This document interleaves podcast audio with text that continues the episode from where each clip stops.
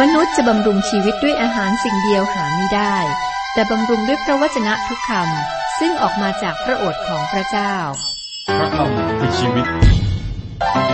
ต่อจากนี้ไป ขอเชิญท่านรับฟัง รายการ พระคำพีทางอากาศ รายการพระคัมภีร์ทางอากาศจะเสนอโดย ผู้ประกาศข่าวประเสริฐ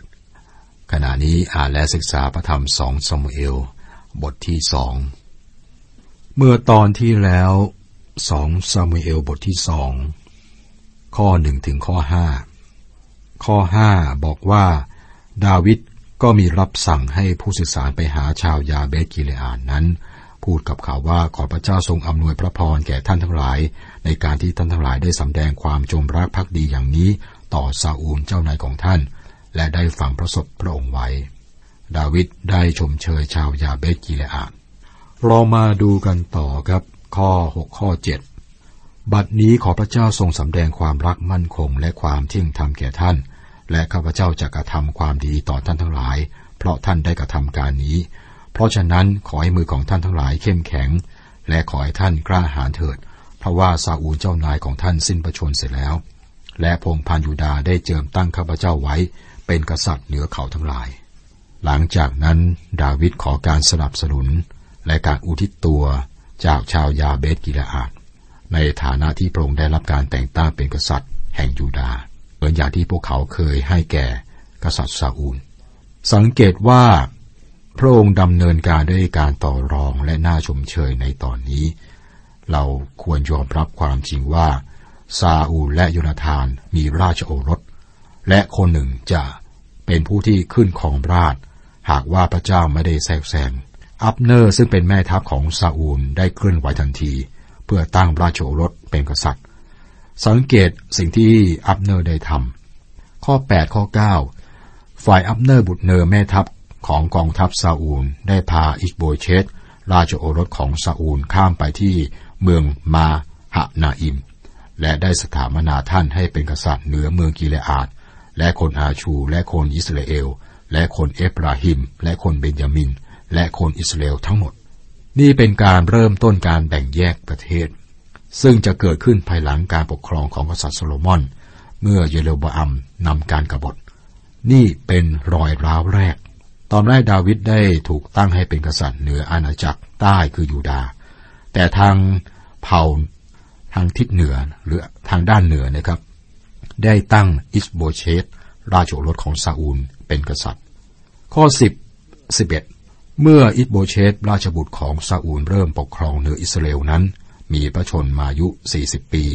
ทรงครอบครองอยู่สองปี แต่พงศ์พันธุ์ยูดาห์ก็ติดตามดาวิด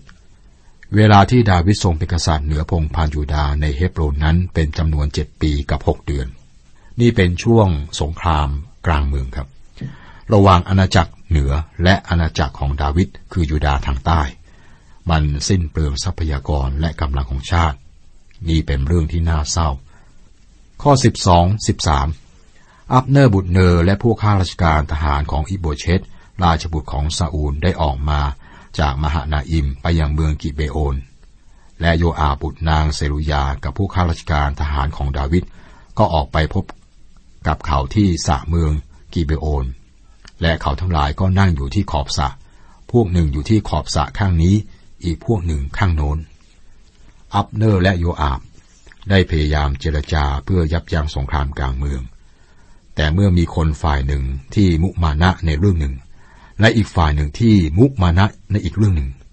การเจรจาก็ไร้ประโยชน์จริง ๆ นี่เป็นการกระทำที่ไร้ประโยชน์ และนั่นคือสิ่งที่เกิดขึ้นที่นี่ ข้อ 14ถึง16 อับเนอร์จึงพูดกับโยอาบว่าขอให้พวกคนหนุ่มลุกขึ้นรบเล่นกันให้เราดูเถิด และโยอาบตอบว่าให้เขาลุกขึ้นเล่นสิ เขาก็ลุกขึ้นไปตามที่นับไว้ ฝ่ายเบนยามินและฝ่ายอิชโบเชตราชโอรสของซาอูลมีสิบสองคน และข้าราชการทหารของดาวิดก็มีสิบสองคน ต่างก็จับศีรษะคู่ต่อสู้ และปักดาบเข้าที่สี่ข้างของคู่ต่อสู้ล้มตายด้วยกันหมด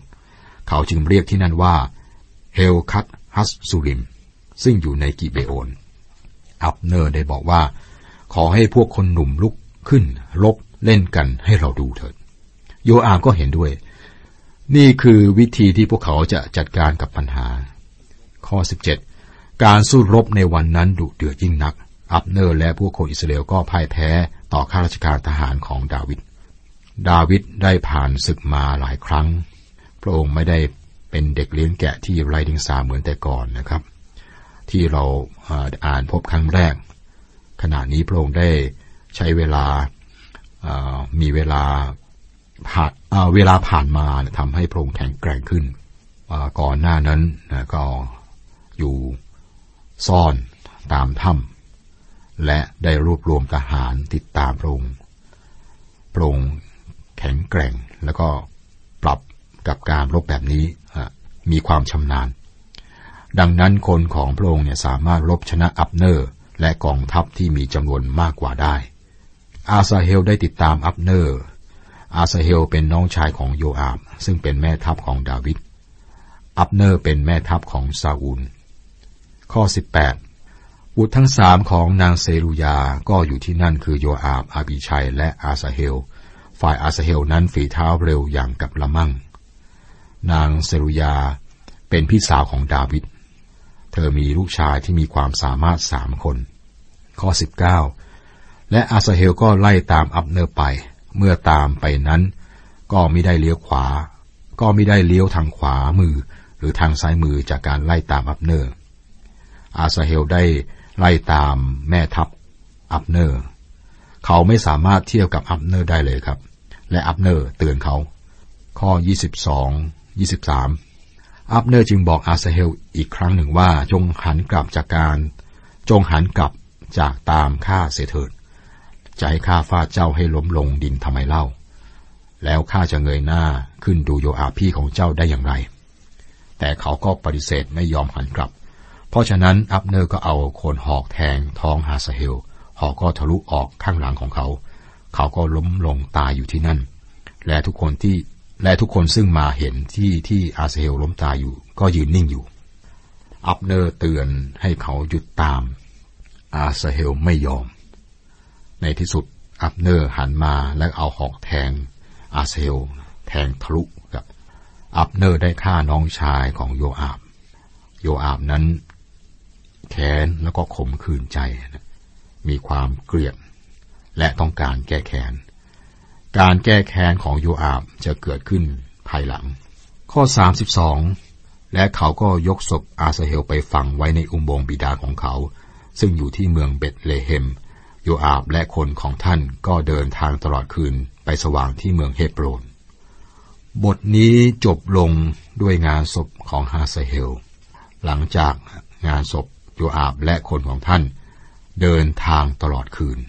และมาถึงเมืองเฮบรนตอนสว่าง พวกเขาทูลรายงานสิ่งที่เกิดขึ้นแก่ดาวิด บทที่สามสงครามกลางเมืองดำเนินต่อไป บทนี้ก็เป็นบันทึกสงครามกลางเมืองดำเนินต่อไปครับ สิ่งนี้ทำให้ประเทศชาติอ่อนแอลง ดาวิดมีกำลังยิ่งขึ้น เติบโตแข็งแกร่งอย่างช้าๆ หลังจากการแตกร้าวกับอิชโบเชทอับเนอร์ก็หนีมาร่วมกับดาวิด โยอาบแม่ทัพของดาวิดสงสัยอับเนอร์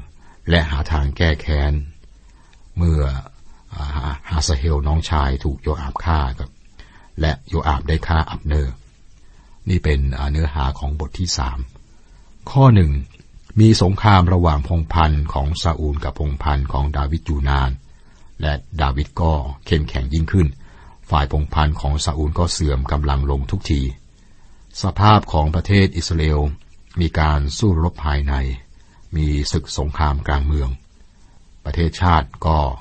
อ่อนกำลัง ทรัพยากรถูกใช้อย่างสิ้นเปลือง และทรัพยากรของประเทศก็ถูกใช้ไปแบบไม่น่าจะมีประโยชน์นะครับ ดาวิดประทับในเมืองเฮบโรนเป็นเวลาเจ็ดปีครึ่ง ข้อสองถึงข้อห้าดาวิดทรงมีราชโอรสเกิดขึ้นหลายองค์ที่เมืองเฮบโรน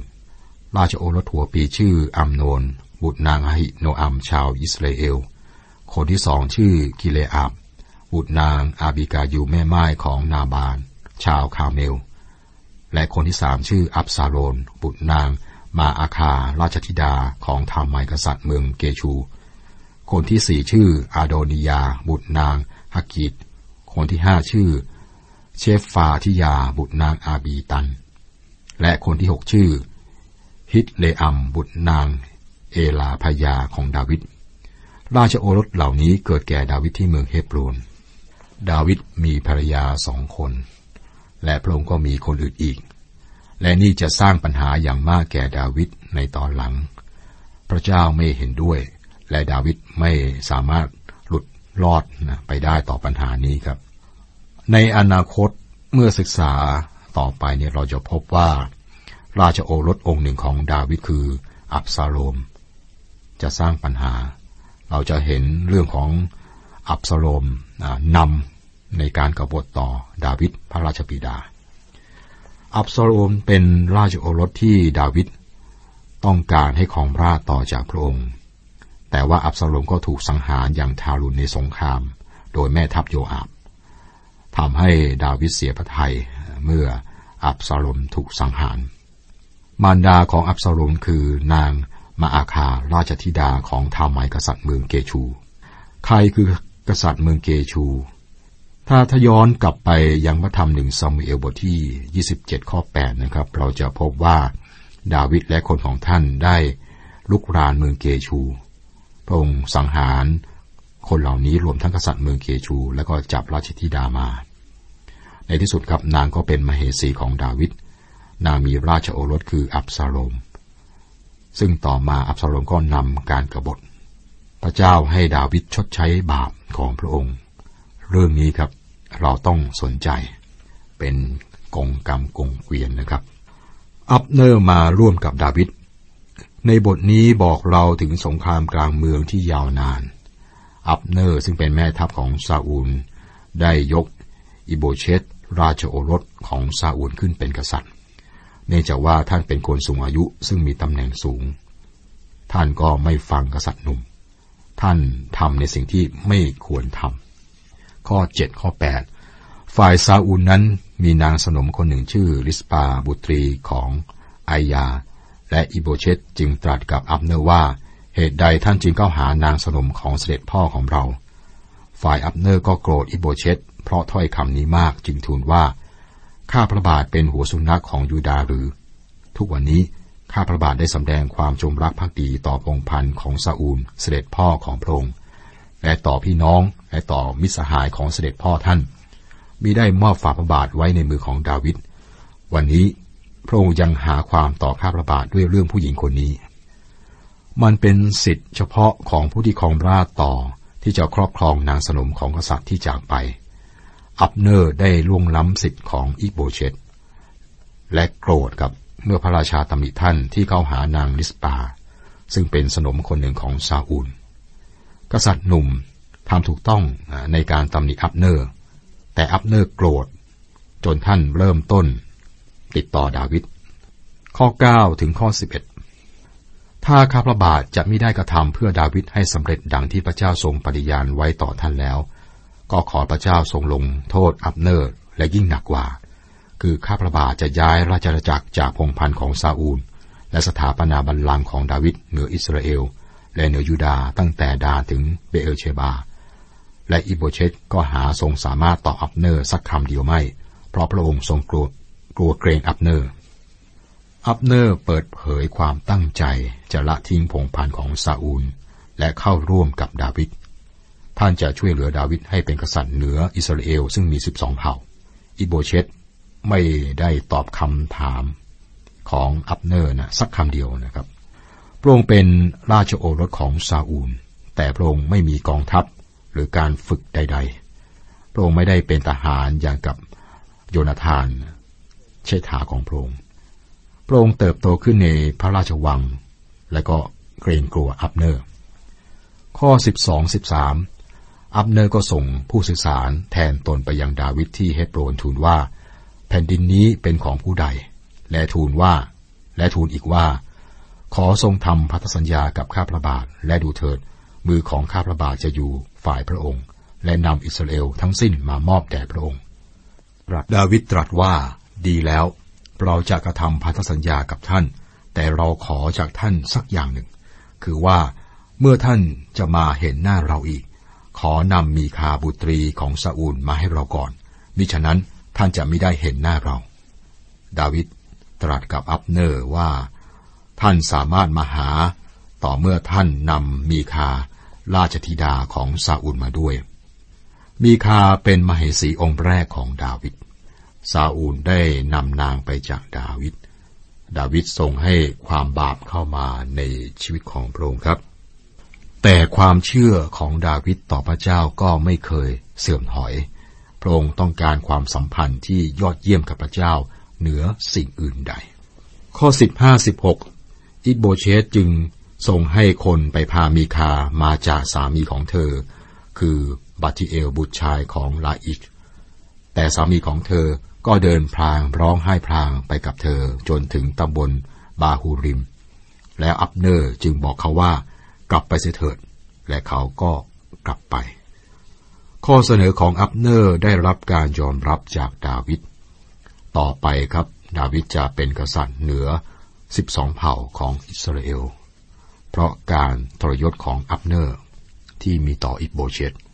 โยอาบฆ่าอับเนอร์ ตลอดเวลานี้ครับ โยอาบแม่ทัพของดาวิดก็ไม่เคยลืมเลย ว่าอับเนอร์ ได้ฆ่าน้องชายของท่านคืออาสาเฮล ข้อ 27 และเมื่ออับเนอร์กลับมาถึงเฮบโรนแล้ว โยอาบก็พาท่านหลบเข้าไปที่กลางประตูเมือง เพื่อจะพูดกับท่านเป็นการลับ และโยอาบแทงท้องของท่านเสียที่นั่น ท่านก็สิ้นชีวิต โยอาบแก้แค้นโลหิตของอาสาเฮลน้องชายของตน ดังนั้น